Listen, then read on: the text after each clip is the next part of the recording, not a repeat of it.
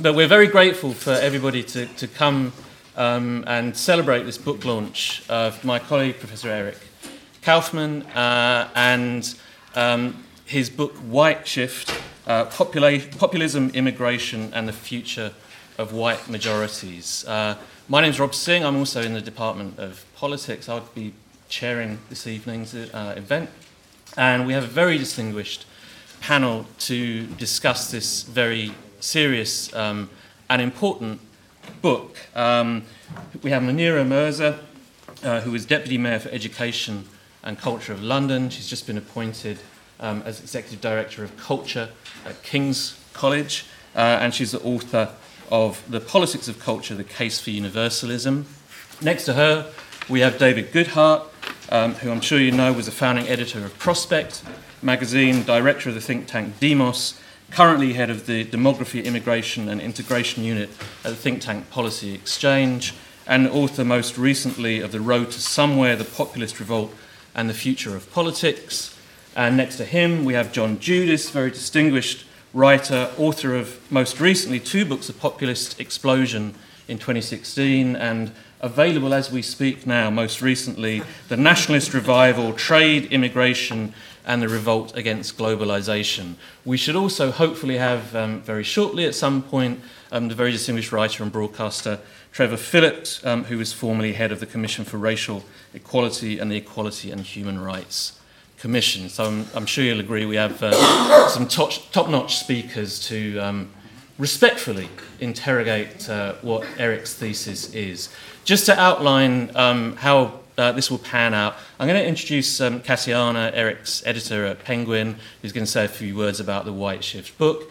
Eric's going to then summarise some of his arguments for about 10 minutes, and then the panellists have each agreed to talk for 5 to 10 minutes max, on Eric's thesis, and then we'll open it up to question and answers. One thing to point out, I think, as you'll well be aware if you've read any of the reviews that have already come out in all sorts of publications about Eric's book, this is a serious, scientific and sensitive work of scholarship about a very tricky and controversial subject. It's possible, I think, to argue that it's even a test in terms of its reception as to how far British public life in general, and academia in particular, is still wedded to the open-minded, carefully reasoned pursuit of evidence-based truth, or whether we are on an inexorable path to shutting down certain controversial topics and forwarding and deepening an era of intellectual conformism. So I hope very much that you'll be able to treat this topic and treat the panel and their views with the respect and the seriousness that they in turn will treat yours. And with that, I'll hand over to Cassiana.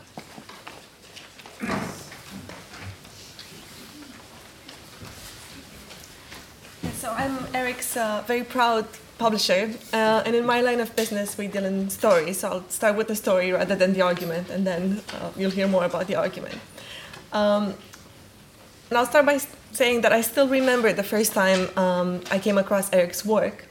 It was in the surreal days after the Brexit referendum, when everyone was beyond confused, just as we still are, and journalists were trying to come up with some kind of unifying theory of Brexit based on the very predictable narratives we tell ourselves about the economy and the usual ideological splits in the UK.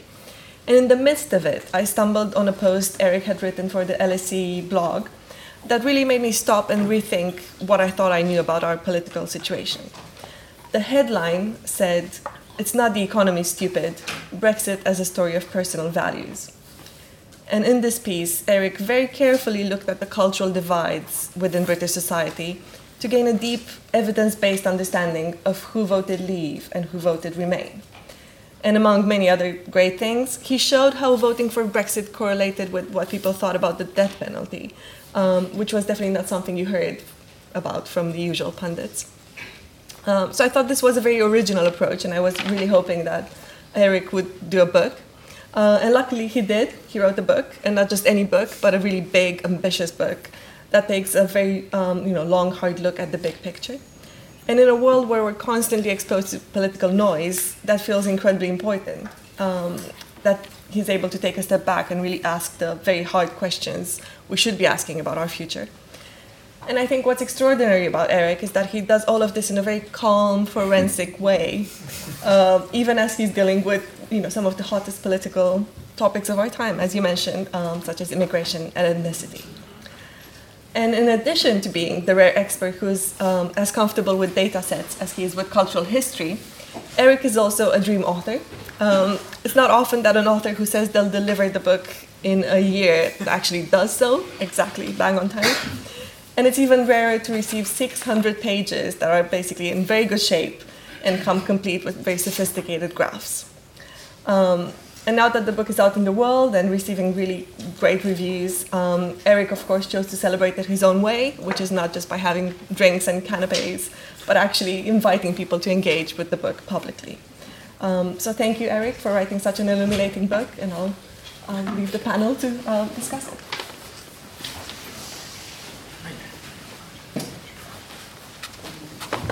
Just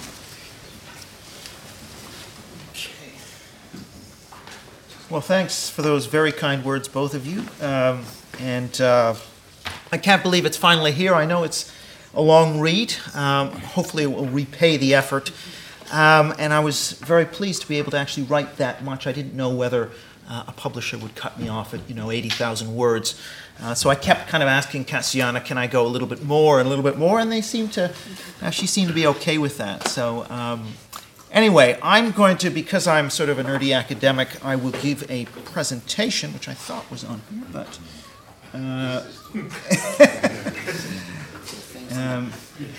hang on. It's not going to... Oh. No, that's... Okay. I didn't like the picture from the bookstore. Okay. So I should say just a few things, one of which is that is also just a quick note, because I note that Matthew Goodwin is in the room and Trevor Phillips will be here soon.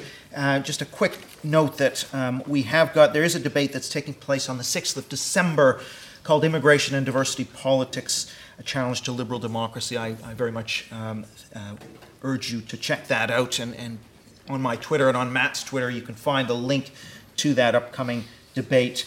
Also a hashtag, if anyone wants to tweet, is just @WhiteShift, lowercase. Okay, so about this book, really I've been studying concepts of national identity and ethnicity, particularly majority group ethnicity, for over 20 years. So in a way, this is largely an extension of that long focus. And the book White Shift, really, White Shift has two meanings.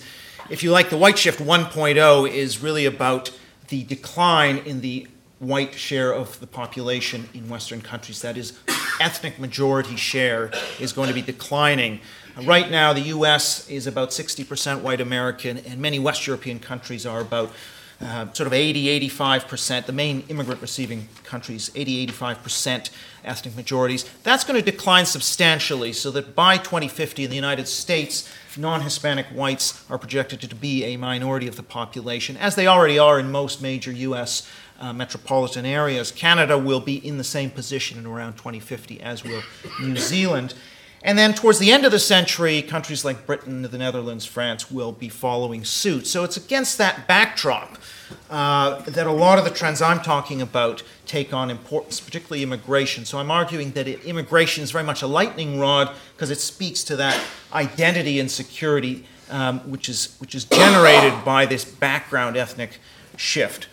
The second meaning, however, of white shift is really to do with the long-term, if you like, the long-term demographic shift towards an increasingly mixed-race population. And so that is something that's not going to occur in any kind of scale until we get towards the end of this century, but into the next century, the majority of the population in Western countries will be mixed-race. And I'm arguing that this mixed-race group will largely inherit the mantle of the myths, symbols, and memories of the ethnic majorities. So that's a shift really within the white population, the meaning of white or white ethnic majorities will shift to become more transracial. Hopefully that will become clearer as I go through here. Just to say, however, that I knew that the book would cause a fair bit of noise, particularly on the extreme right of the spectrum and also on the left of the spectrum. And I'm already getting it from both sides in spades. And this is just from the alt-right site, the Daily Stormer, which is arguing that Kaufman is trying to sell white folks on the idea that racial extinction isn't really that bad. And then they talk about me being, my mom being half Chinese, half Costa Rican, and my father being Jewish. So that's not a good brand for the Daily Stormer. Anyway, so we've got sort of videos with tens of thousands of views already out there raking me over the coals for this. But it's not just on the alt-right. We're also there's also some criticism coming from the left, which I'm going to talk about as well. And so what I've done, because I'm a university lecturer, I've prepared a report card. And using the British marking system here, first 2-1-2-2. I could have called this 2-2 in the third or something. Might have been more accurate. But in any case, what you see is that the sort of the center ground publications, Evening Standard, Sunday Times, FT, Economist, Times, Prospect, etc., have generally been positive. I'm giving a sort of first or 2-1 to most of those reviews. But the only one which I think was more mixed was Kenan Malik's review in The Guardian. I think that might be indicative of the fact that there are some things in the book which might rankle with a more left-wing audience. So just to say, I think part of the intention of this book was to raise conversation around some of these controversial identity questions. Central to the book is this idea of majority ethnicity, that ethnicity is not just a minority thing, but majorities also are ethnic because ethnicity is about a belief in common ancestry. And also this notion of what I call ethno-traditional nationalism. Our debate is very much around this concept of ethnic nationalism versus civic nationalism. You're either an ethnic nationalist and you believe that only members of the white majority, let's say, can be citizens of the nation and everyone else is excluded, or you're a civic nationalist and you believe that it's a value-based national identity, it's fully inclusive. Actually, where a lot of populist right voters are is somewhere in the middle, I'm arguing. That is, they are what I call ethno-traditional nationalists. They accept that you can be of any different ethnic background and be a member of the nation, but at the same time, they are attached to a traditional or an ethnic composition that they knew growing up, let's say.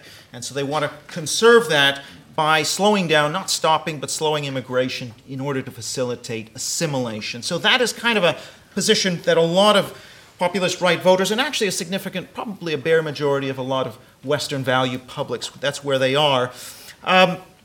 In the book, I sort of talk about four phenomena, four responses, if you like, to immigration and ethnic change by white majority groups. The first and most important is what I call fight. If you think of fight or flight responses, so the sort of fighting of this shift towards a more diverse population is about supporting anti-immigration parties, politicians, or platforms. So that could be a new party like UKIP or the Front National. It could be a politician like Donald Trump within an established party.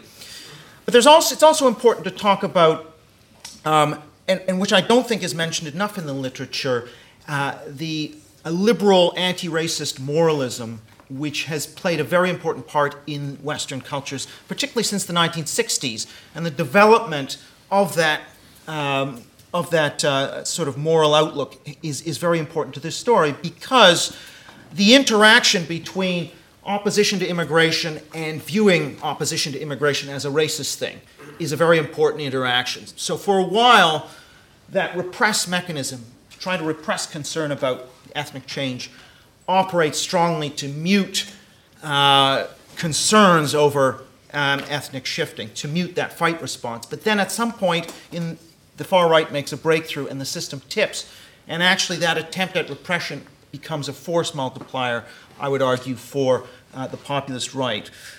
The other two responses, just briefly, flee, which is the idea of white flight or white avoidance, which is more of a residential and social network response by which Members of white majorities may retreat to heavily white residential neighborhoods, or as Robert Putnam, the political scientist, terms it, hunkering down within ethnically homogenous social networks. Even if they live in a diverse area, they socialize within relatively homogenous networks. And then the last response is this join, which refers to members of the white majority, increasingly encountering members of minority groups, both as friends and ultimately through intermarriage, which is what gets us to that mixed race majority that I talk about in the next century.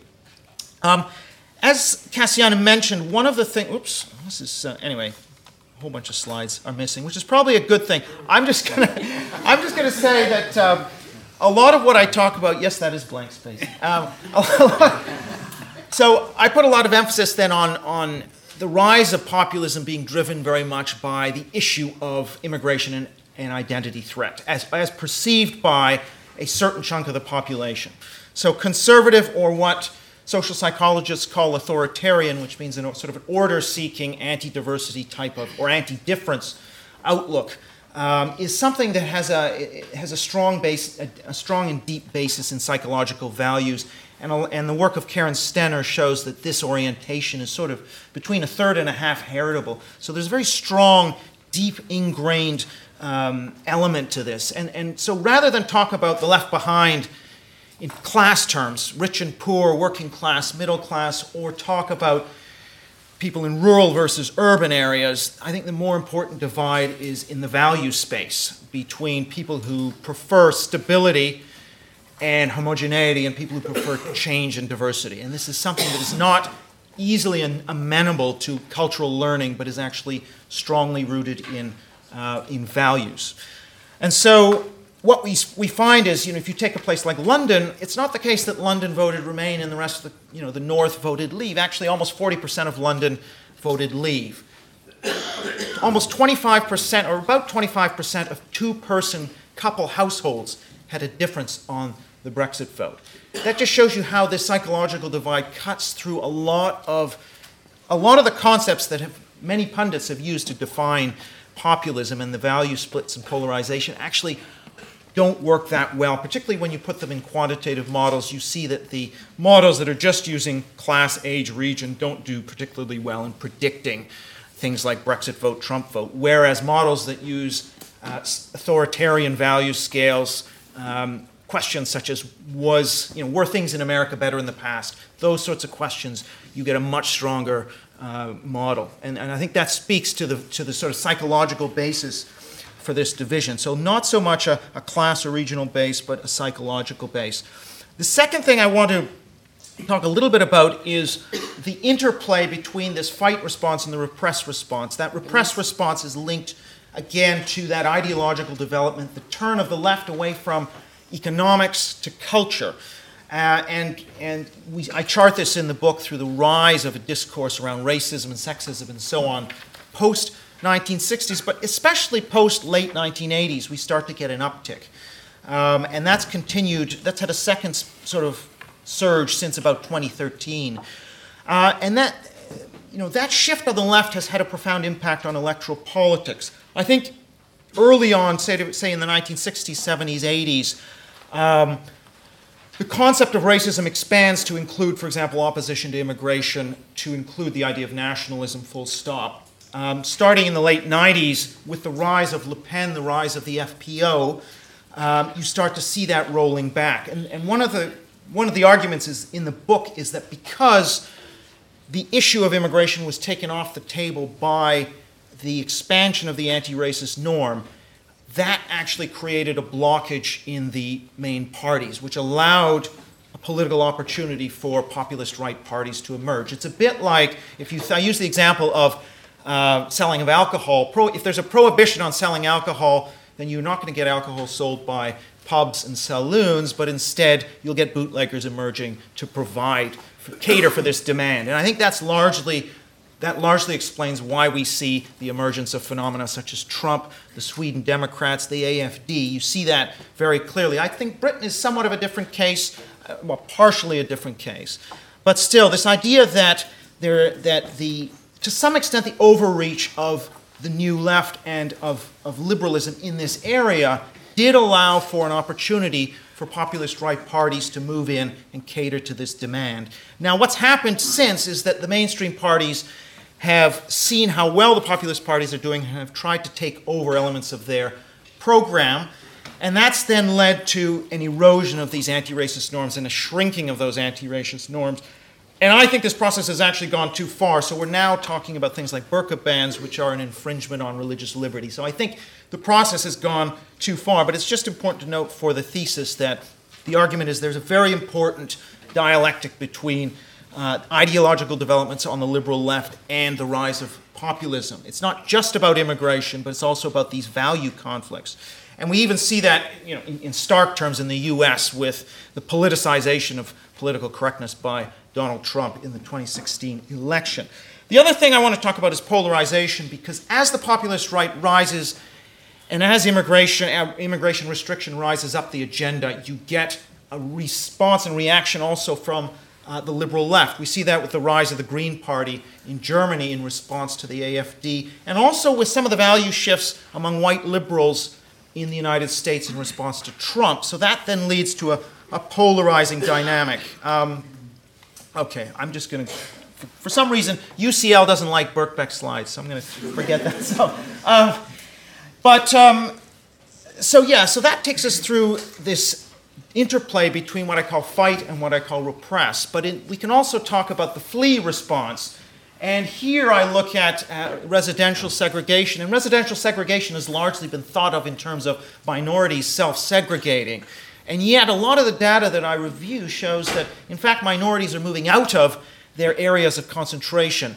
And so minorities are actually desegregating in the United States and Britain, where I've looked at this quite closely. But white majorities, for example, in London, the only group that's moving towards their own areas of concentration are the white British. And what we see in the United States similarly is as ethnic minorities are moving out of their concentration areas, meeting each other, but the white British are moving out of those super diverse areas for more homogenous areas. So white retreat is definitely part of this picture, one of the responses to ethnic change. Similarly, as Robert Putnam notes, that hunkering down response, white majorities in Europe and the United States tend to have very white social networks, which is another thing that I show, even if they live in heavily diverse areas.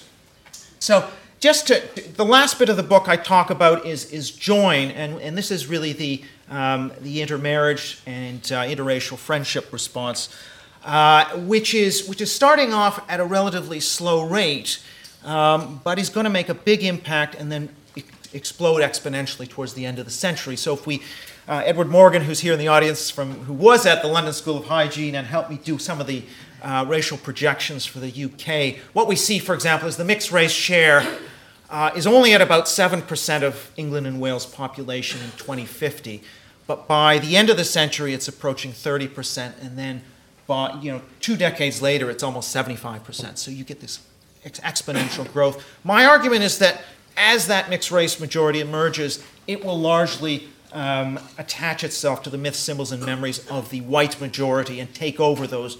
There are various reasons. We've seen this historically, and I give many examples. I don't have time to summarize that 600 pages in about 2 minutes here.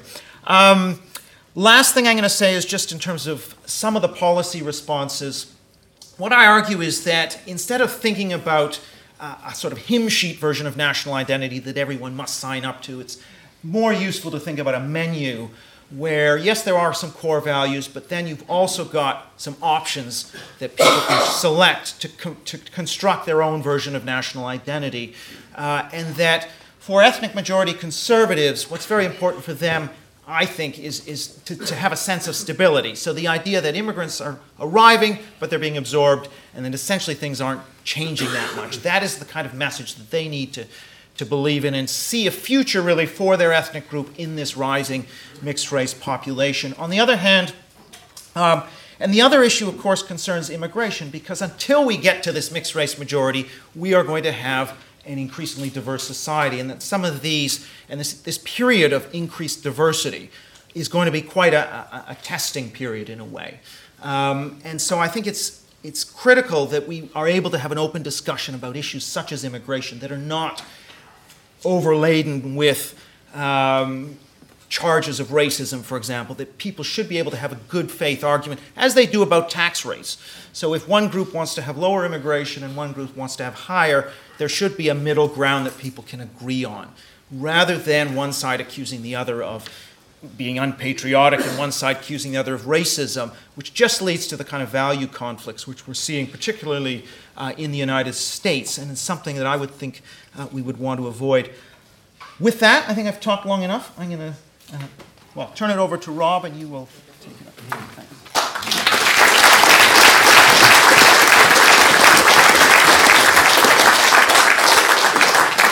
Thanks. So thanks very much, Eric. That's quite a challenge to summarise those 600 pages in those 10 minutes. So we've got a full complement of panellists now, and so, as I said, we've asked them to keep to 5 to 10 minutes max, and then we'll open the discussion up to Q&A. So Munira, then David, then John, and then Trevor in order. So Munira, please. Okay, thank you. I'd like to thank Eric for inviting me to be on this panel, and congratulate him on this book, which I think is extremely well written.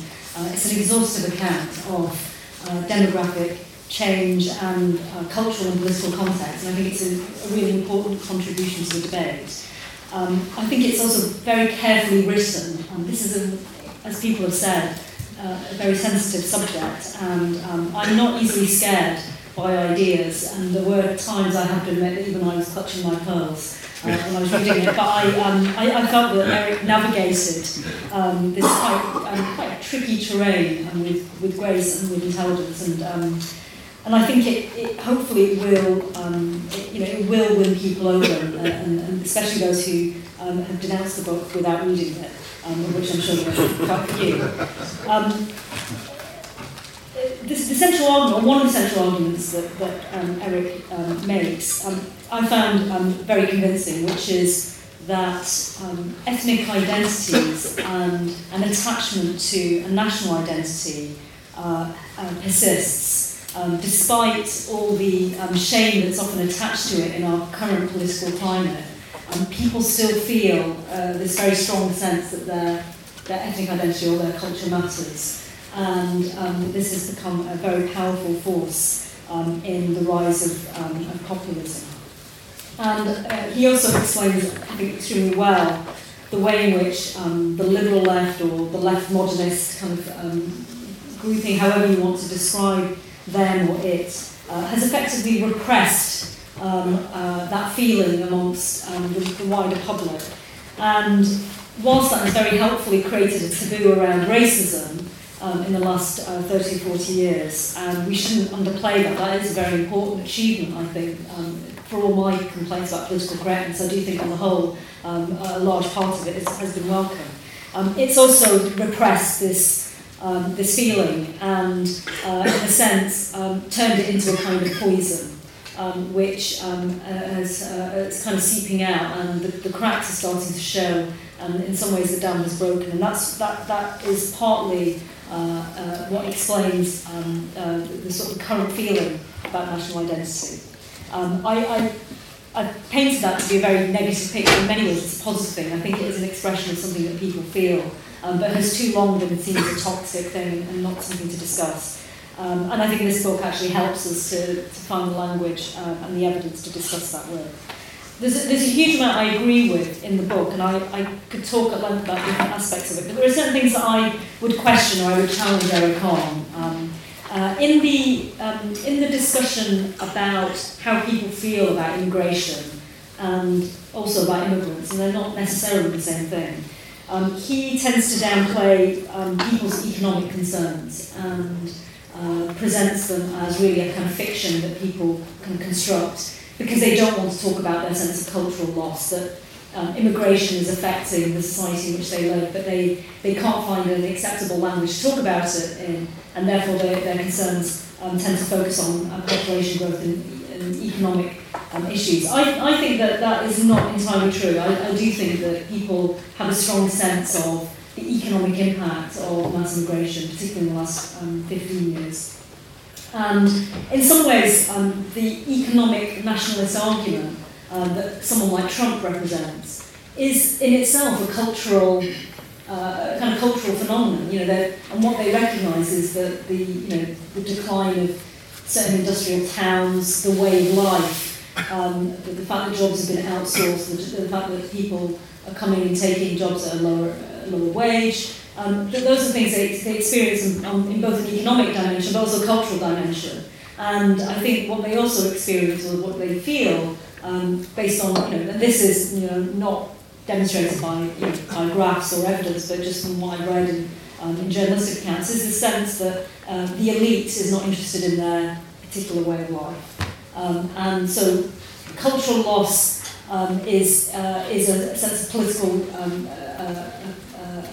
political betrayal, and is something that's driven, I think, in large part by economic change.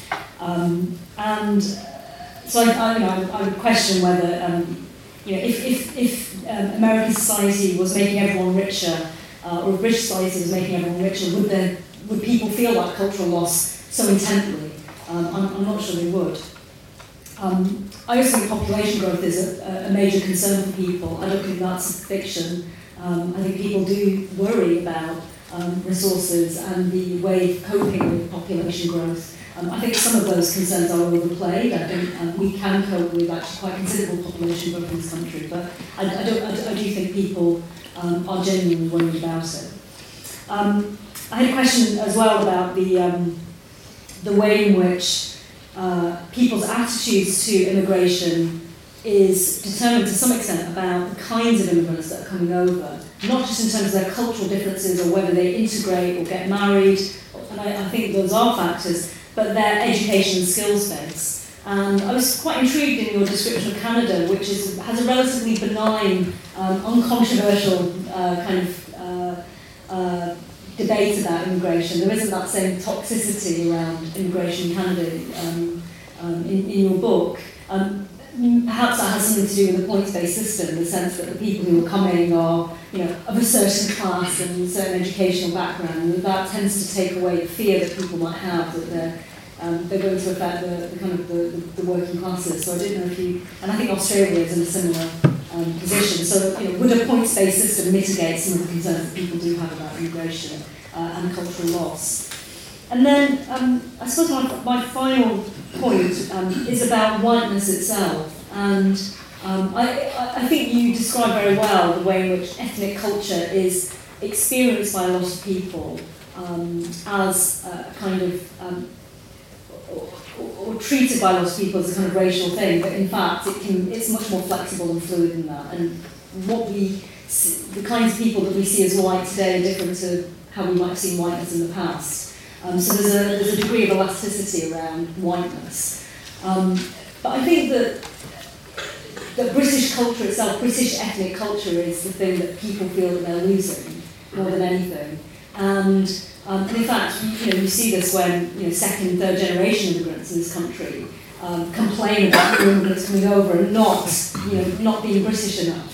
And they're obviously not harking back to their own sense of ancestry and whiteness. They're expressing a sense of loss as well. And I wonder if really what we haven't done in this country and in America to an extent is we haven't tried to assimilate people in any positive way with a positive cultural script.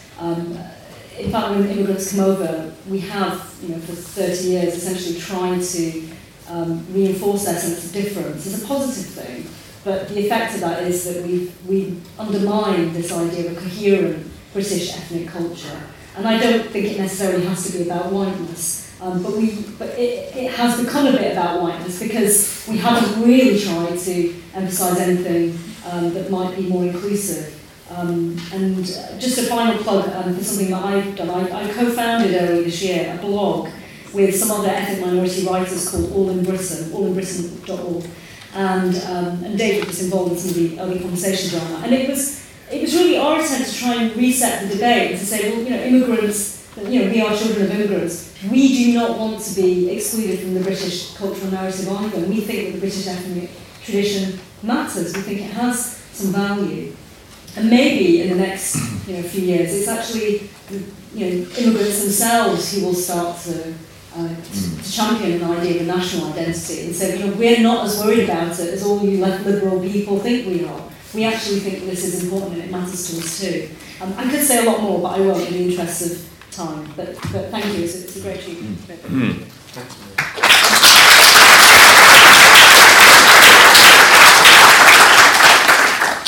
Me? Okay. Is this working? Yeah. Well, Eric, thanks for writing this very impressive book, and thanks also for granting me a 2-1 for my review of it on Sunday Times. It is quite a long and exhausting read, but I read every word profitably. I myself got involved in these issues about 15 years before. I wrote an essay in Prospect magazine that was reprinted in The Guardian called Too Diverse? Which was looking at the conflict, I think particularly for the modern left, between its two principles it particularly cherishes, that of solidarity and diversity, and looking at the extent to which they conflict, based on the simple premise that people are readier to share with, to trust people with whom they are familiar. They don't necessarily have to look like them, but people tend to be ready to share with people who they have a history in common with, they have a language in common with, they have a culture in common with. And indeed that argument kind of smuggled in, I think, a second premise, which is that groups matter to people, something that I think a lot of modern liberals find uncomfortable. The groups can be fuzzy at the edges, they can be very fluid, but they matter. Anyway, soon after I'd written that article, which caused a bit of a stir, I met this very polite Canadian called Eric, who said the most incredibly shocking things in a quiet voice and with a charming smile. Shocking things like ethnicity is nothing to be anxious about. It simply means shared ancestry and myths of ancestry. He also talked shockingly about this concept of asymmetrical multiculturalism, the idea that white people are actually not a different species from everybody else. They also have an interest in preserving a way of life and a culture and so on. Anyway, I mean, that helped a great deal in the development of my thinking. And recently I've been, influenced by this book and by other things, I've been sort of thinking about the whole concept of kind of majority rights. Obviously majorities are different from minorities. Majorities tend to be highly differentiated. Obviously, minorities tend to be highly differentiated too, but majorities have a kind of lower consciousness of their group ethnicity, at least until they start to become, until they start to lose their majority status in neighbourhoods, towns, and even countries. And obviously, majorities tend to dominate power structures. They tend to own most of the stuff. They tend to dominate the higher status jobs in a way that newcomers may do eventually, but it takes time. Obviously, the majority dominates the school curriculum, the national ceremonies, the language is theirs, and so on.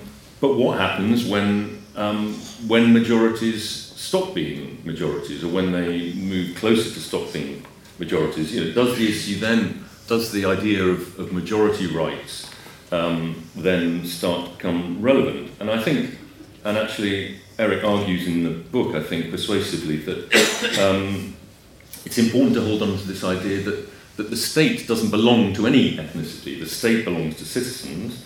But the idea of majority or members of ethnic majorities, perhaps subsets, subgroups of the majority, having interests, I think is a perfectly reasonable one, and I think this is more in a way about politics than it is about law.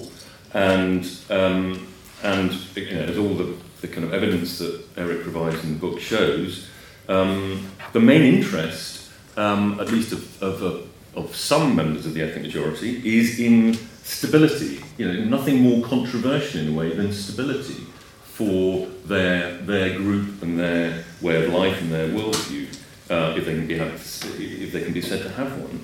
But this is an essentially kind of defensive, not an assertive impulse.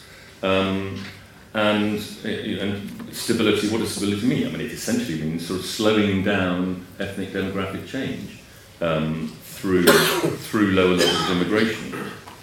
But I think it's also very importantly linked to this idea that, again, Eric describes in the book, that the strong group attachments that people still value, whether it's kind of a more abstract national one or to kind of people like us who live around here kind of feelings, that these strong group attachments do not, and I think this is a sort of an error often made by the liberal left, it does not have to translate into hostility to the other.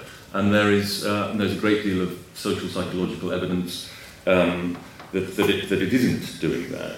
And I think that rubs up against the more kind of all-encompassing definitions of racism that don't allow for that, that tend to see strong national group attachments as inherently racist or xenophobic. And I think Eric's work is very valuable in contesting that. Of course, racism exists, and Eric has a very meticulous definition of it and applies it to various examples. I think you described the famous Nigel Farage poster. What was the slogan on the poster? Breaking point. Breaking point, as clearly racist. But there is a difference between racism and cultural conservatism, seems to be the very important message that you are making, and that some of your critics, and indeed the critics of Matt Goodwin's book, Will Davis in The Guardian today or yesterday, didn't seem to grasp this point or won't accept this point, that there is that distinction. So that maybe there is it's impossible in a way to imagine there being a kind of right to remain a majority. This is not an imaginable right, really, but I think there is some sort of implicit right.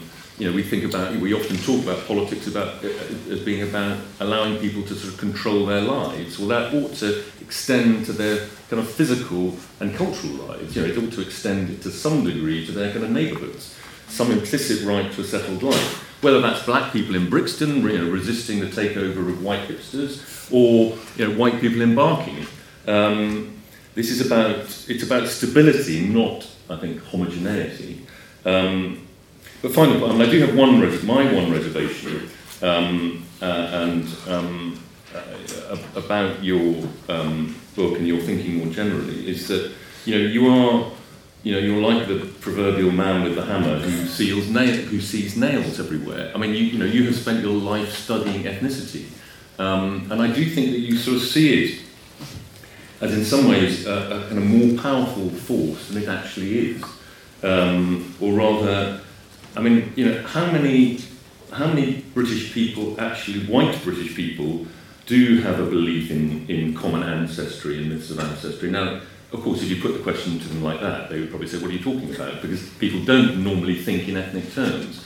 But I just think, the extraordinary sort of differentiation, the extraordinary variety of kind of human tribes in this country today, the deeply embedded liberalism, the individualism, I think the penetration of the anti-racism norm, I think has weakened the force of ethnic feeling and thinking amongst the majority, more perhaps than you give credit for.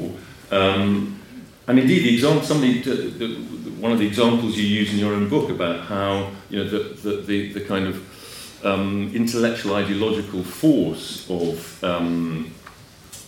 kind of pro-immigration thinking in the United States actually between after 1990, so there had been a sort of persistent low-level kind of resistance to high levels of immigration in the US after the big increase in the late 60s, early 70s. But that changed after 1990. So this is obviously something that is susceptible to political change. I mean, it's now returned. Trump is in a sense a sort of symbol of the end of that period in the United States. But also, final point. Using my language of anywheres and somewheres. all it seems to take is for, you know, a kind of 18-year-old to go to a Russell Group university from whatever social class or ethnic background, and, you know, they join that kind of liberal-minded modern worldview that places a very low priority on ethnic feeling. So it seems something that it's quite easy to sort of shed. Anyway, I'd be interested in your thoughts on the tenacity of ethnic feeling. Thank you.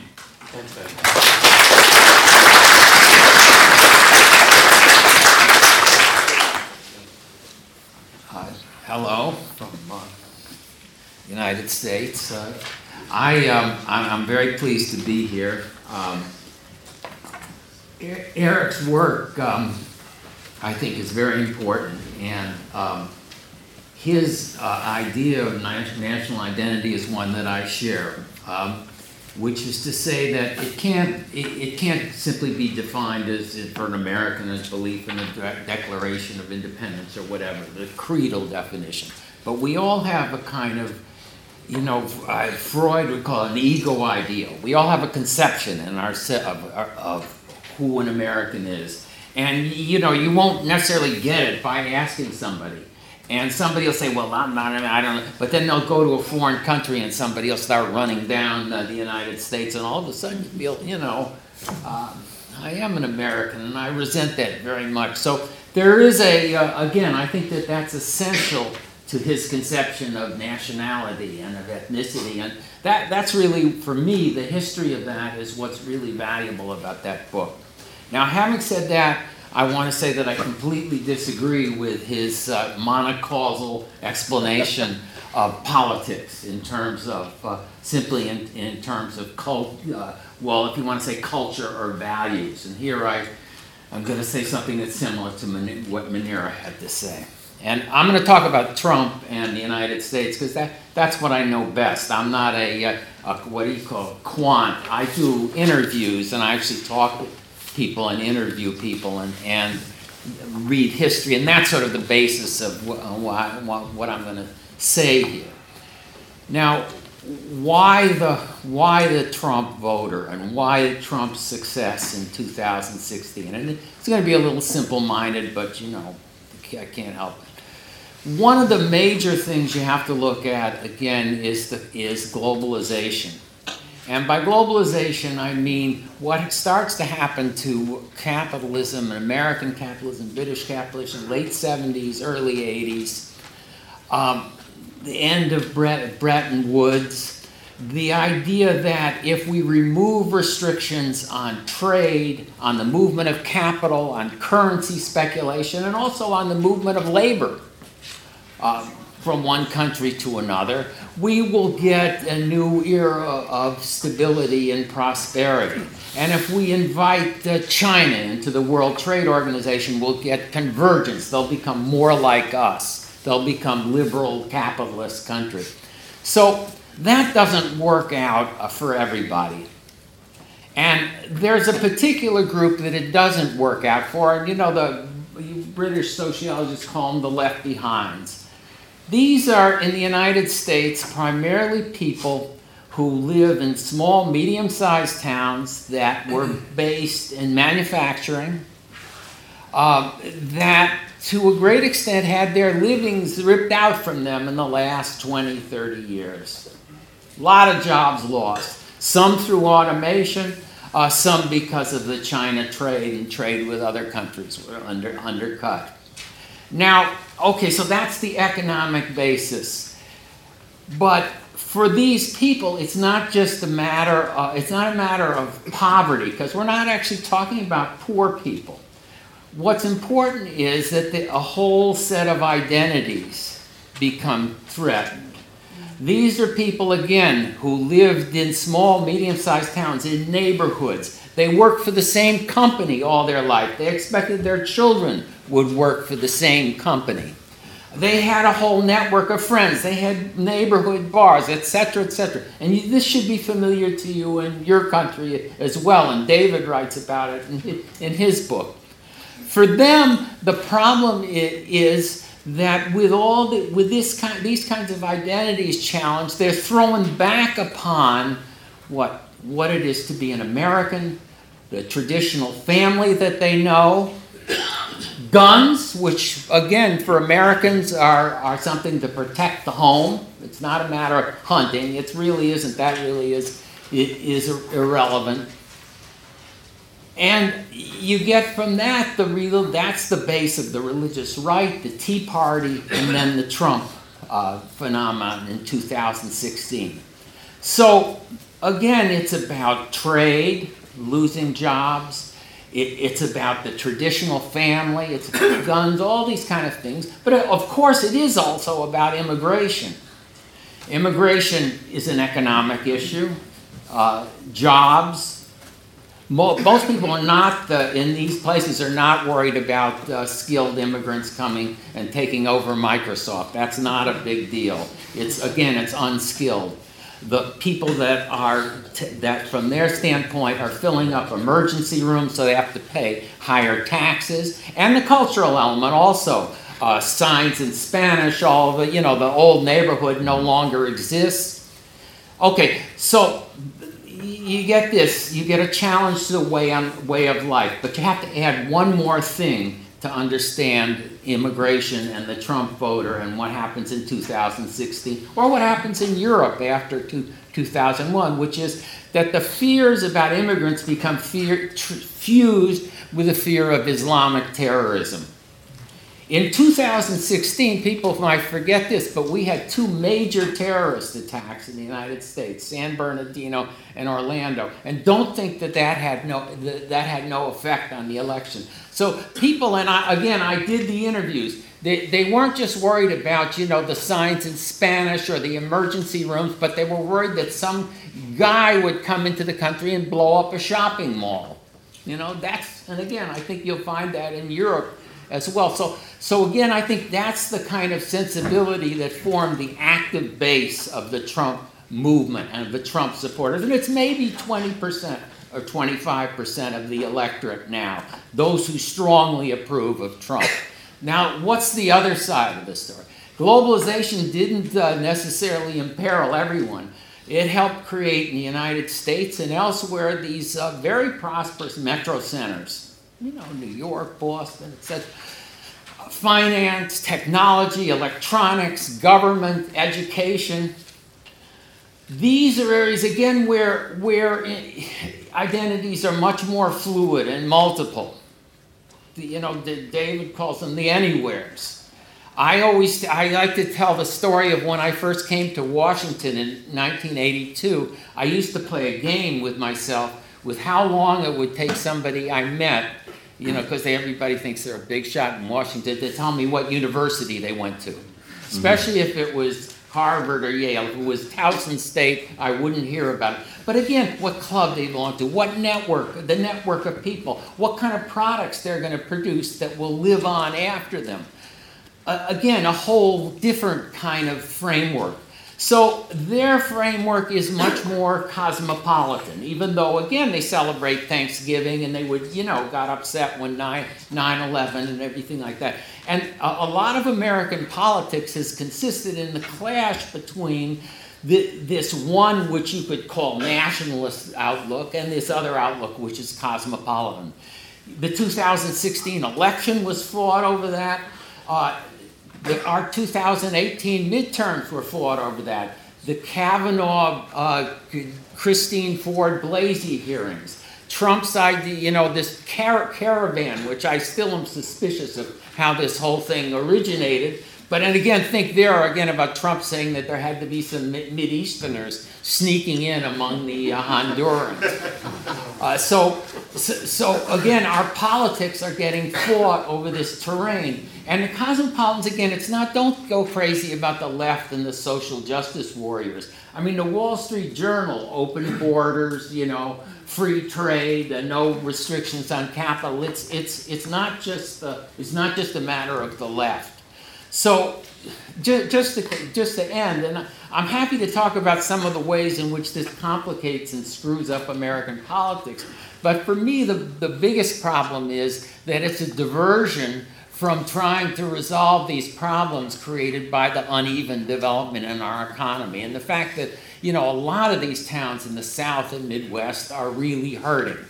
And within the metro centers as well, you have kids who are facing a very uncertain future with this kind of multiplication of possibilities, but yet no stability. And that's where you get the Bernie support. So, you know, there are all these real economic issues, but in the United States in 2016 and 2018, we've been fighting it out more on the cultural terrain. Thanks, John.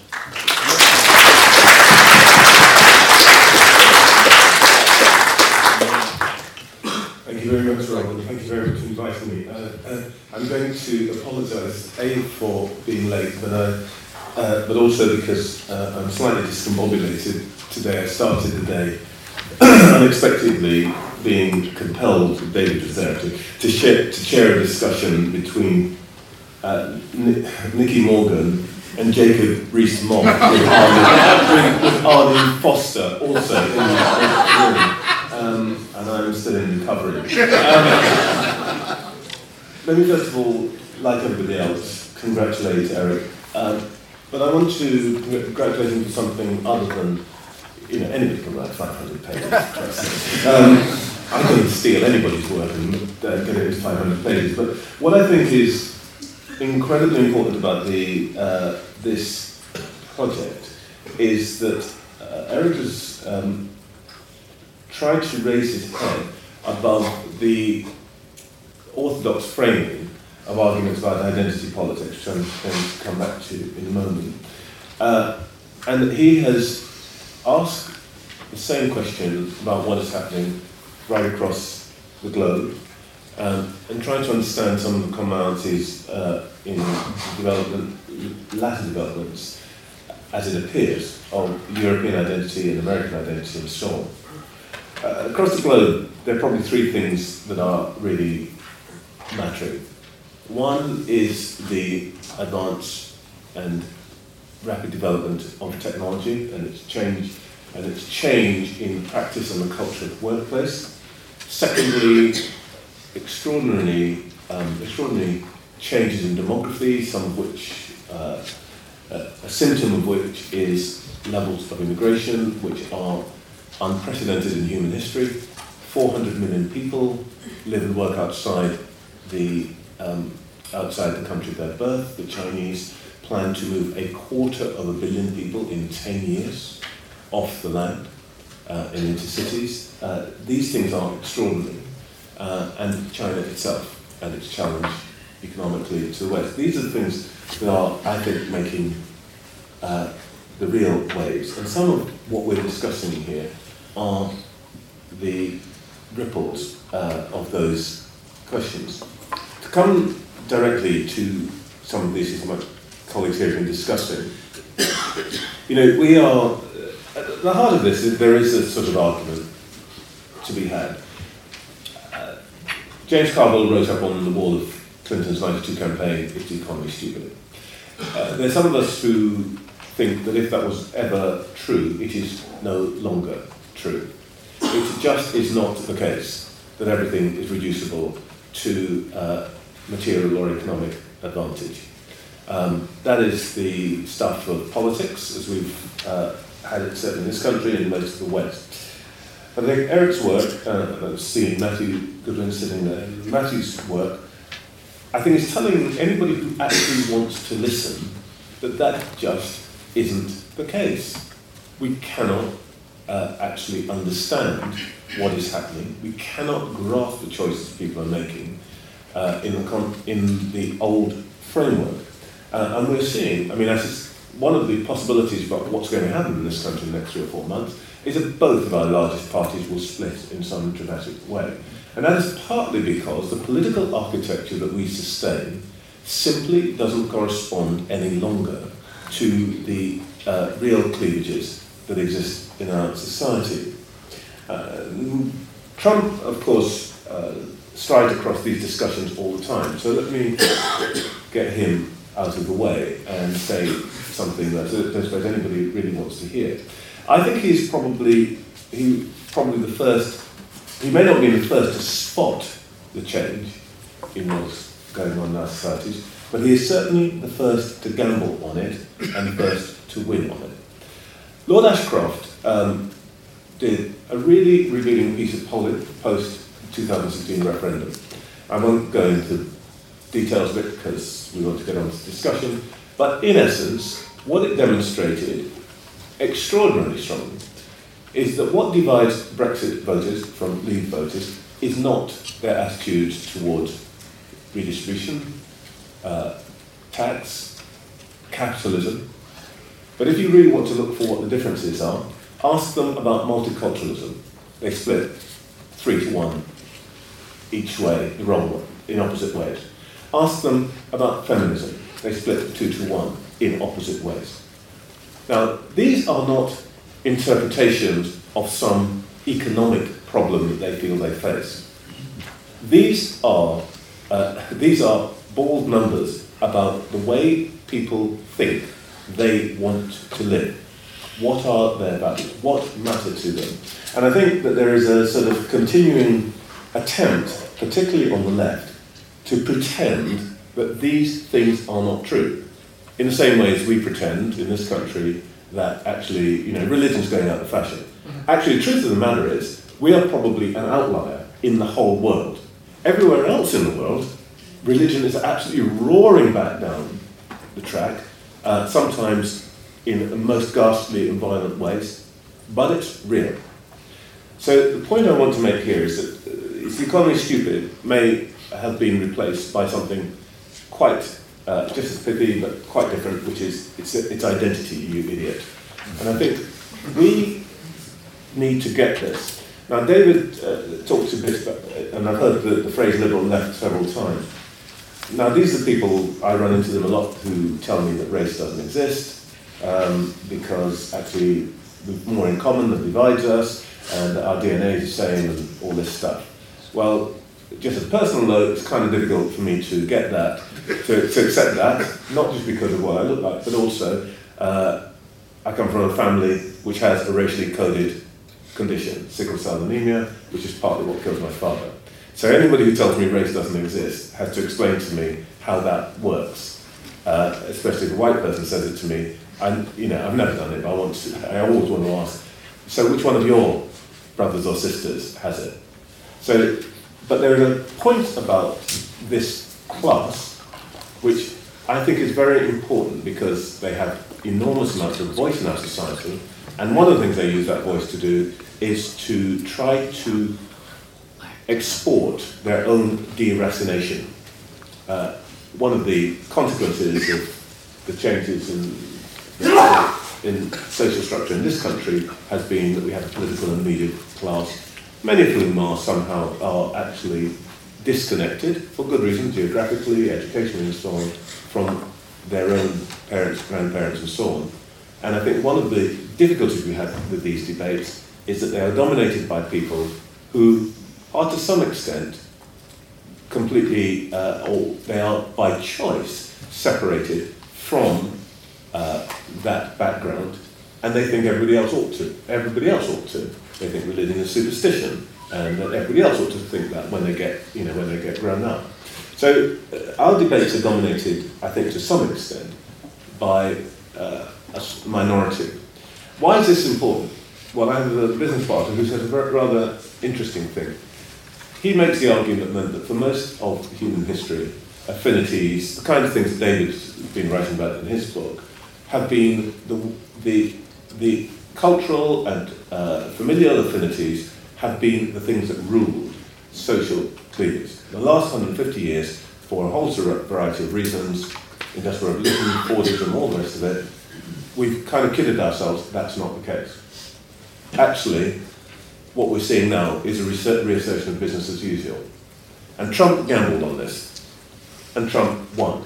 And let's remind ourselves about one thing. I go some of the way with what John said, but let's just remember, I am a quant, that word, right? Q-U-A-N-T. Let's remember, Trump won in every white demographic with the exception of white graduate women. Whiteness was the best indicator of a vote for Trump. I suspect if we actually did it, we'd probably find something similar in relation to Brexit. And just as a note, in passing, if you spend time in Silicon Valley, which I did earlier this year, the enemy there, by the way, isn't, you know, immigrants in general. It's Asian Americans. It's Asian Americans because they are dominant in the engineering departments of the big companies there. Lastly, let me just come on to the point about white identity, where I don't take issue with Eric at all, but I think that there are some difficulties that arise from the description that Eric has given us that we need to start thinking about. The white identity and the identity associated with race, I think we probably have to think about not just as biological in some way, but also behavioural. I think, and what do I mean by that? When my parents first came here, my father said the thing that most surprised him was to see a white man sweeping the floor. It wasn't that we were used to them. There wasn't a big issue. But the fact that this individual did a thing that my father had never seen him doing back where we came from, in what was then British Canada, was a thing that marked him out. And I think one of the things that we're going to come across more and more over the next few years is that both data and experience will reveal some difficulties about our thinking about race, because it's not just attached to the individual, but it's also attached to behaviour. We'll see some of that emerging when we see results about ethnic pay gaps, where there are not just differences by ethnicity in levels of pay, but there is occupational segregation very, very strongly present in this country. And that will raise some questions about that kind of difference. If we come back to Trump in the United States, I would say, and I spent quite a lot of time, earlier on this year I spent 3 weeks going across from Florida through the Midwest, through the South and then Midwest, and then across to California for a piece I was doing. And one of the things that, I thought this before but it was confirmed for me, was that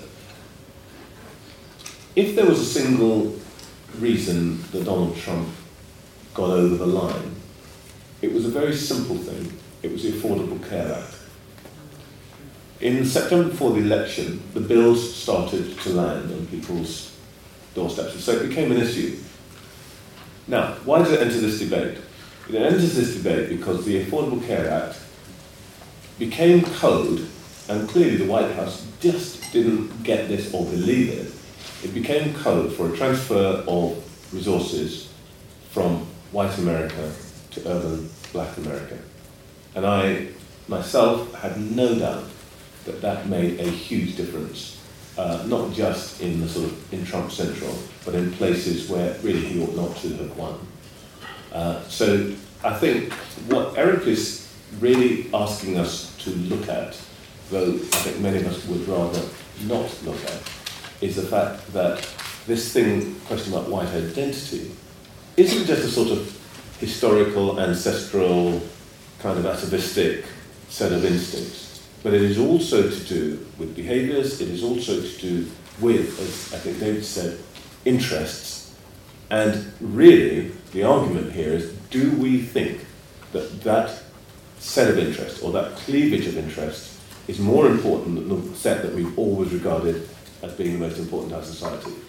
I happen to think it is, but that's the debate.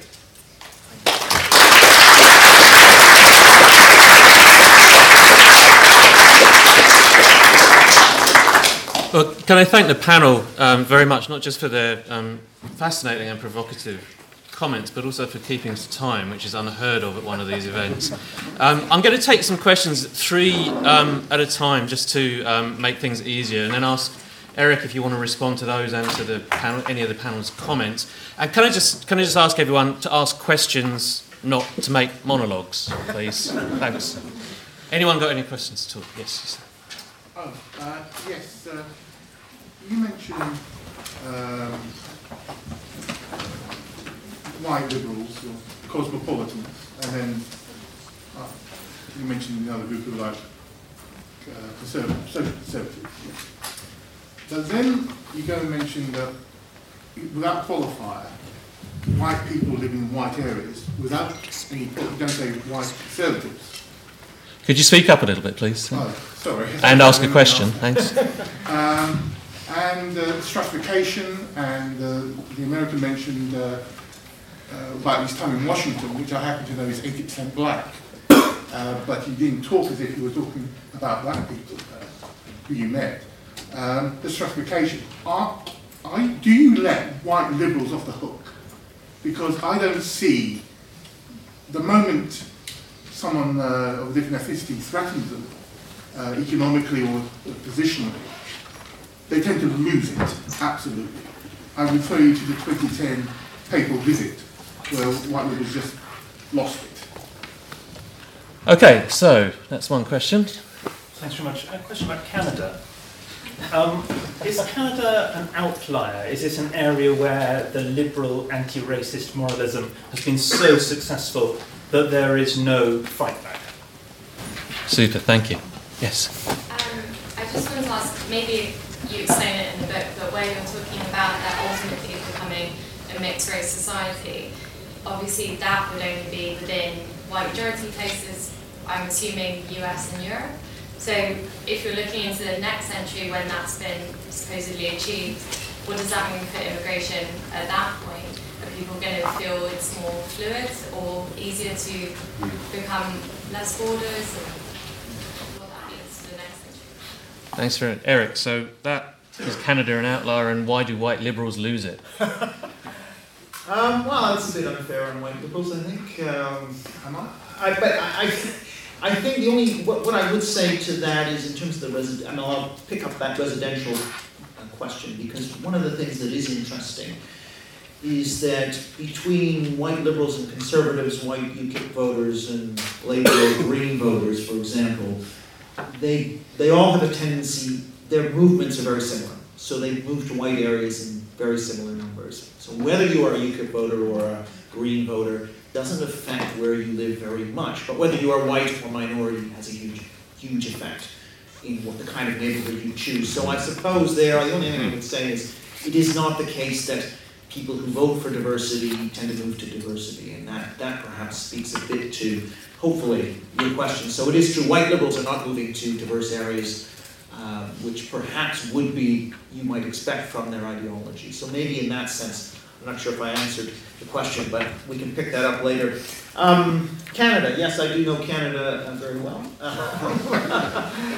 What's very interesting, so in my model I'm suggesting that the sort of strength of that anti-racist norm and expansion and institutionalization of it does work to actually keep the politics of immigration off the agenda at first.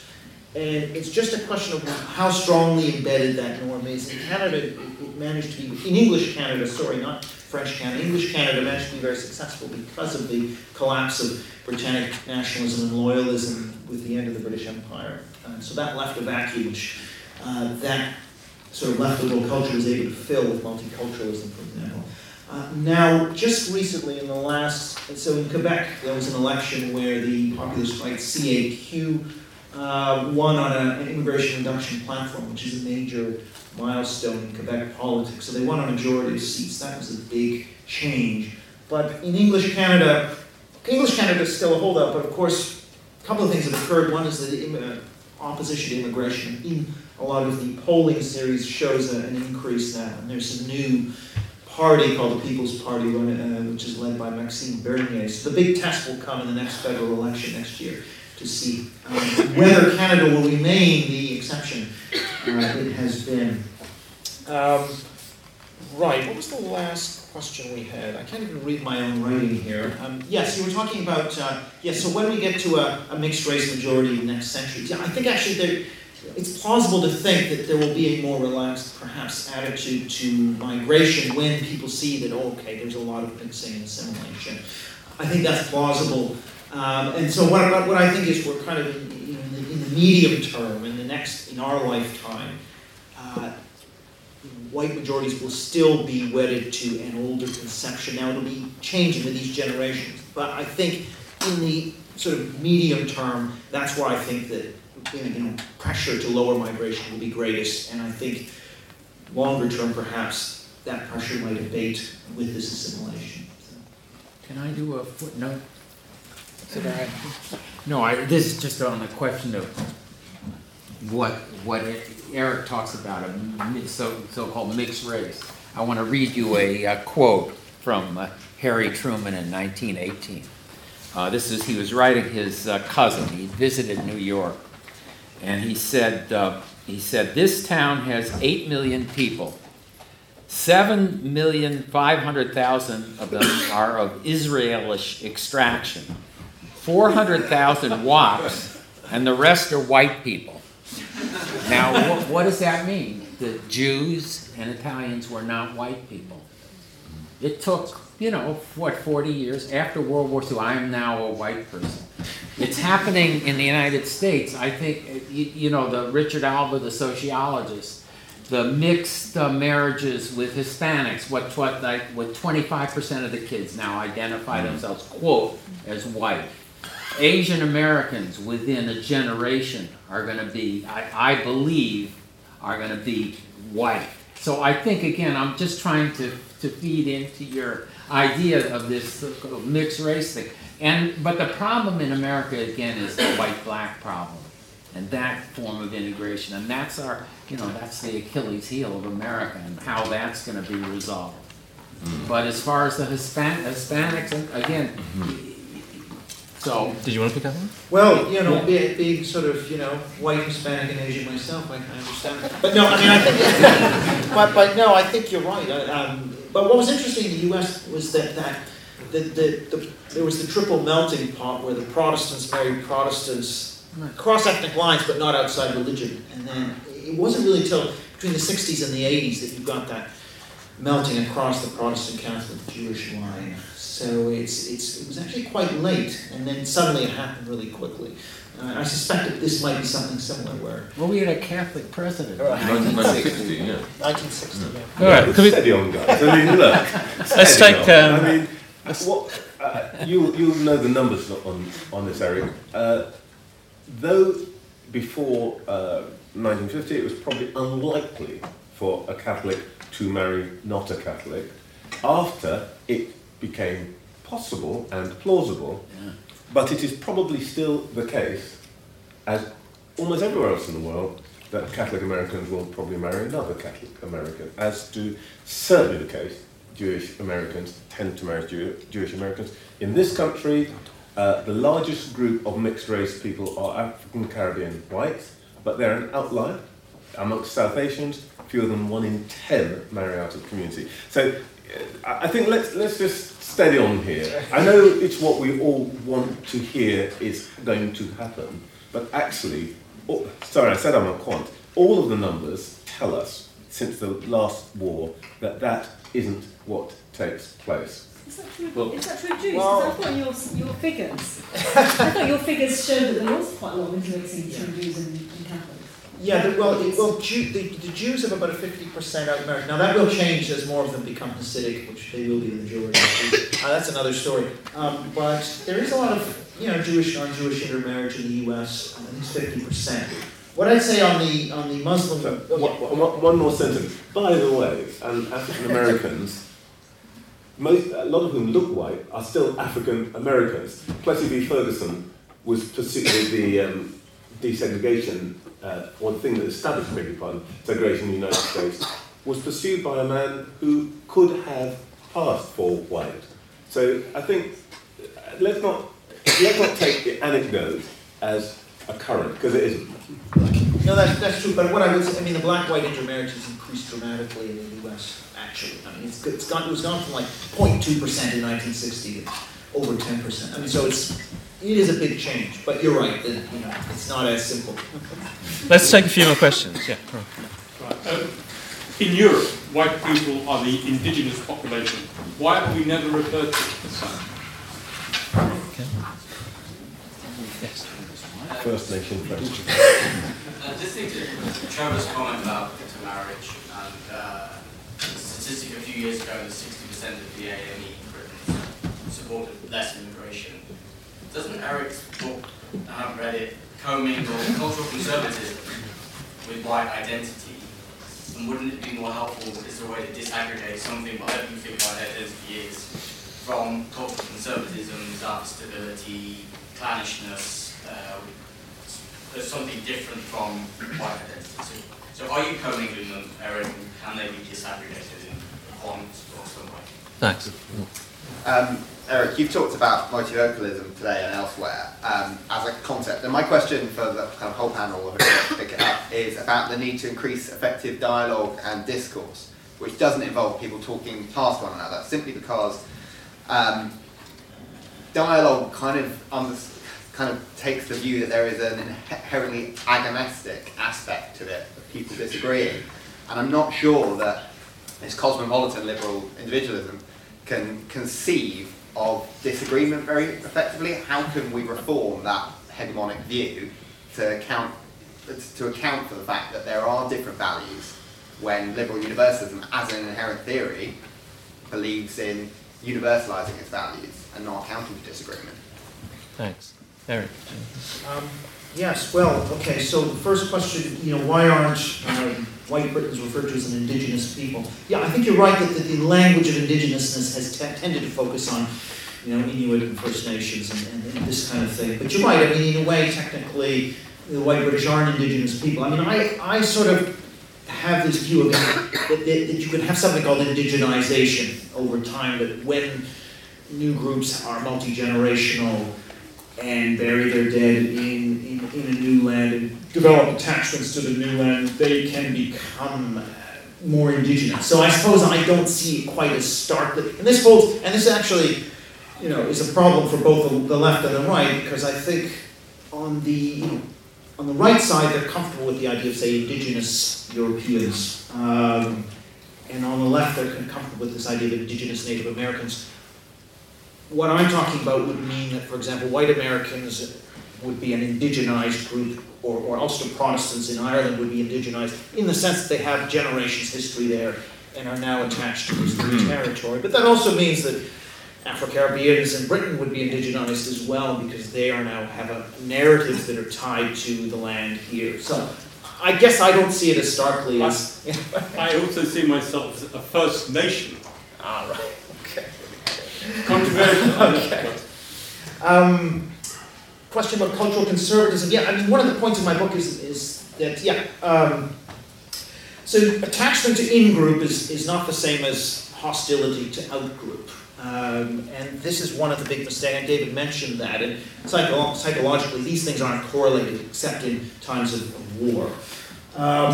When you say cultural conservatism, I mean, in the book I talk about groups wanting to maintain a historic presence in a territory, that being a form of conservatism, and it's tied up with white identity. But it doesn't have to be exclusive to whites, and I think, I didn't have time to get into this, but ethno-traditional identity, what you see, particularly in the American data, a lot of particularly Hispanic and Asian Americans are attached to the kind of traditional ethnic composition of the US. Trump voters I'm talking about mainly. Quite astounding. In some of the survey data, for example, there's a question that was taken after the Charlottesville riots in 2017. The question was, do you agree with the statement, white people are under attack in America today? 70% of Asian and Hispanic Trump voters said yes to that. Astounding, really. And so it really broke more by ideology than vote. So I think you do get this phenomenon of ethnic minorities attached to an ethno-traditional form of national identity, so that they have a national identity in which, in that conception of national identity, there is a white majority alongside minorities, and they are attached to keeping that, which is very hard to grasp. But you're right. So I think this partially explains this minority opposition. Eric Munira wants to come on. Yeah, sorry. One of the things one of the values that people never state explicitly, but I think is implicit in what we're discussing about immigration, two values, loyalty and solidarity. and the extent to which we base our citizenship on those values. So it's interesting when the whole thing about the Nepalese veterans coming to this country, and there was a big campaign led by Joanna Longley. Many people in Britain, and all the kind of tabloid newspapers, said this is an outrage. These people are loyal to Britain; they should be able to come over. There was a very strong feeling that they had, despite their cultural differences, expressed a loyalty to and solidarity with the people here. And the same with the Windrush scandal, that people came out and said, "This is crazy. These people have given to this country." And I wonder if some of the sense of cultural difference or ethno-national difference is mitigated by a sense that when immigrants come, that they do have solidarity with people here. And the globalist mindset of the kind of cosmopolitan liberal, which John talked about, is actually they who, in the minds of the small town America, would say, well, they're being disloyal to us. They're not expressing solidarity with us. And the same thing happened in the Brexit referendum. Lots of people felt that the George Osbornes of this world, the Camerons of this world, didn't feel any solidarity with them, and that the country split with a huge amount of hostility between groups that should have felt some kind of sense of coherence and connectedness. So I don't know if it's so much that it's cultural difference, it's the sense that these people have not got our interests at heart. And I think that despite cultural differences, you can transcend that with a sense of political connection. Can I go? I want you to answer the one reservation that I had about your book, and let me just follow that up. And it sort of follows on. Well, in some way, I'm going to contradict what Munira just said about loyalty and solidarity, because dominant majority ethnics do not exist politically. Although they may express themselves subliminally through hostility to large-scale immigration, possibly through Brexit, through voting for populist parties and so on. But isn't it extraordinary? My point about how weak politically the kind of ethno-national majority, whatever you want to call it, is. We're seeing it today. We're seeing it in the Brexit negotiation. It reveals just how weak that kind of ethno-national consciousness is. Our inability to come together as a country. It would have been inconceivable 50 or certainly 100 years ago for really quite a large subset of the country and quite a large subset of the elite to essentially be on the side of the country's opponents in this negotiation, which is what quite a large part of the elite are. If you read the Evening Standard every day, it's impossible not to get that impression. It doesn't mean all the things you write about in your book are true. I'm talking about in a way the political expression of ethnicity and of majority ethnicity is weaker and weaker and weaker. It is not strengthening, and it's not going to. And for that reason, I suspect it won't play the kind of role that you say it will in the book.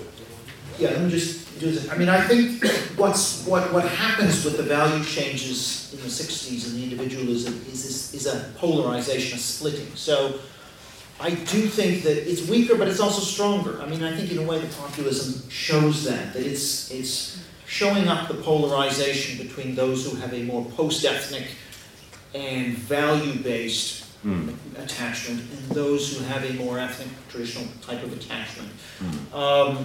It's not always expressed, I don't think, in ethnic terms, because it's often expressed as national identity. And the kind of questions that get at this are, so 51% of people in Britain say it is important to, at least somewhat important to British ancestry to be considered a real Brit, right? So it's questions that, and real or true American. There have been similar surveys in the United States that also elicit these kinds of differences, right? So it's not about being just British, but being truly or really. That's actually getting at ethnicity, but it's completely intertwined with national identity. So I think it is being expressed, it's just being expressed in a form which isn't identifiably ethnic. And it's also, yes, you're right, there has been a drift away from that majority ethnic sentiment, but only amongst part of the population. I think what we're seeing now is a reassertion. Just one sentence about the attitudes of immigrants themselves. I think we shouldn't walk out of here with the passive notion that immigrants are basically have no agency. I mean, let's bear in mind, these people are the odd ones in the village. They're the ones who get up and go, and they choose. And one of the reasons that they choose, for example, America, is because they believe in America. Favorite film? Godfather. The very first words of the entire trilogy are, "I believe in America," spoken by an Italian immigrant. And that's one of the reasons that's the reason people come here. I mean, let's not get too dazzled by the notion that immigrants are just poor people who are fleeing famine and all the rest of it. Most immigrants move because they want to move. They want to move to something better, and they want to move to somewhere where they like and believe in the values. So I wouldn't want the discussion to sort of morph into a place where, you know, they're just a kind of undifferentiated mass without agency. We've got about 10 minutes left, so can we maybe take one or two more questions? I just want to briefly talk about this multi-localism. I think so. In the book, I talk about needing to allow for a wider ranging discussion and needing to bring together mutual understanding between people who like diversity and change and those who like stability and continuity and less diversity, for example. And that to come to some kind of an accommodation. So I agree with you, there has to be that open discussion. And that's where I really think, attempts to shut down attempts to shut down the side that says, I want less change and less diversity, I think are very problematic because they don't allow us to have that discussion to reach the compromise. So the more we're dealing with taboos, the less productive the discussion is going to be. We have to have taboos, absolutely. We have to have red lines, but those red lines have to correspond to concepts that everyone understands to be, let's say, racism. But you can't start calling everything racism, or else it shuts down the debate. Two more questions, one here, one here. Yeah, Eric, we talked quite a bit this evening about the United States, which worries me slightly because I'm not sure that you can generalise across these very different Western countries. And for example, in the UK, it'd be pretty rare until very recently for somebody to conceptualise themselves as being white. A regional identity, English, Irish, those types of identities would have mattered much more. The US, much more racially divided. So can we make these big sweeping statements about how people feel, how they're thinking? Thank you. I'm mindful of the title of the poster behind you. Can I just slightly change it? What will be the impact on British politics and public life when we achieve this rate, you say, of 50% possibly mixed heritage population?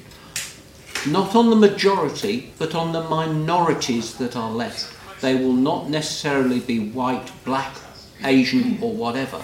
I'm interested in what will be the effect on the minority, because we appear to have ignored them. Eric, do you want to take that? Okay. Right, so just back, yes, you're right, that in Britain there, because it's historically been overwhelmingly white, that's not been a salient category. But again, I would get back to this, if you think about what is in the minds when a typical Briton thinks about what a typical Briton looks like, and, they would imagine them as white, and so would, by the way, ethnic minorities, so would foreigners, right? And they would simply not think about that because they would be the same as that imagined ideal type or typical type. You just have to imagine if the country had been majority black and had only recently been settled by white immigrants, or there'd been a group of white immigrants that had arrived very recently. I mean, the conception of Britain would be totally different. So I think that even though it's not an explicit identity, I think that nested in notions of British identity is that sort of sense of white British ethnicity. And questions such as, that's why a question that says, how important, is it important to have British ancestry to be truly or really British? Gets a 51% response because probably people subliminally are thinking about that. And as society gets more diverse, that comes out of the woodwork more. So I do think it will become important. impact on minorities. Yeah, I mean, this is very futuristic, talking about the mixed race majority. That's the next century. What will be the impact on minorities? I don't know. I don't think minorities will have much of a problem with that.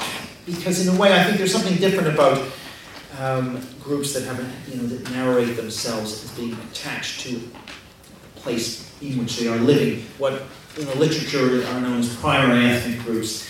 And they're the ones that tend to be involved in things like secession and political violence. I think minorities that have a diaspora identity, I don't think are going to be that exercised by the growth of the mixed race majority. But this is all quite futuristic. Aren't they going to be highly religious? I mean, the ones that do not join the mixed race melting pot. I mean, isn't that's what you argue, isn't it? That, there's going to be Hasidic Jews and traditional Muslims who won't break, but they will be the minorities.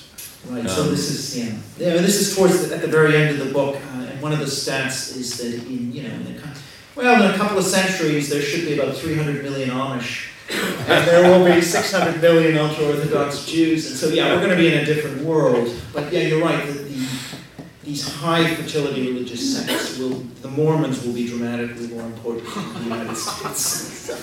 I think on that incredibly optimistic note, we've got so much to look forward to, regardless of what happens with Brexit. Can I just point out there will be copies of Eric's book available to sign. He's more than willing to do this, and your homework is to get through all 600 pages by Christmas. I want to express my sincere thanks for Eric. I've read the book. It is a fantastic book. I wholly recommend it.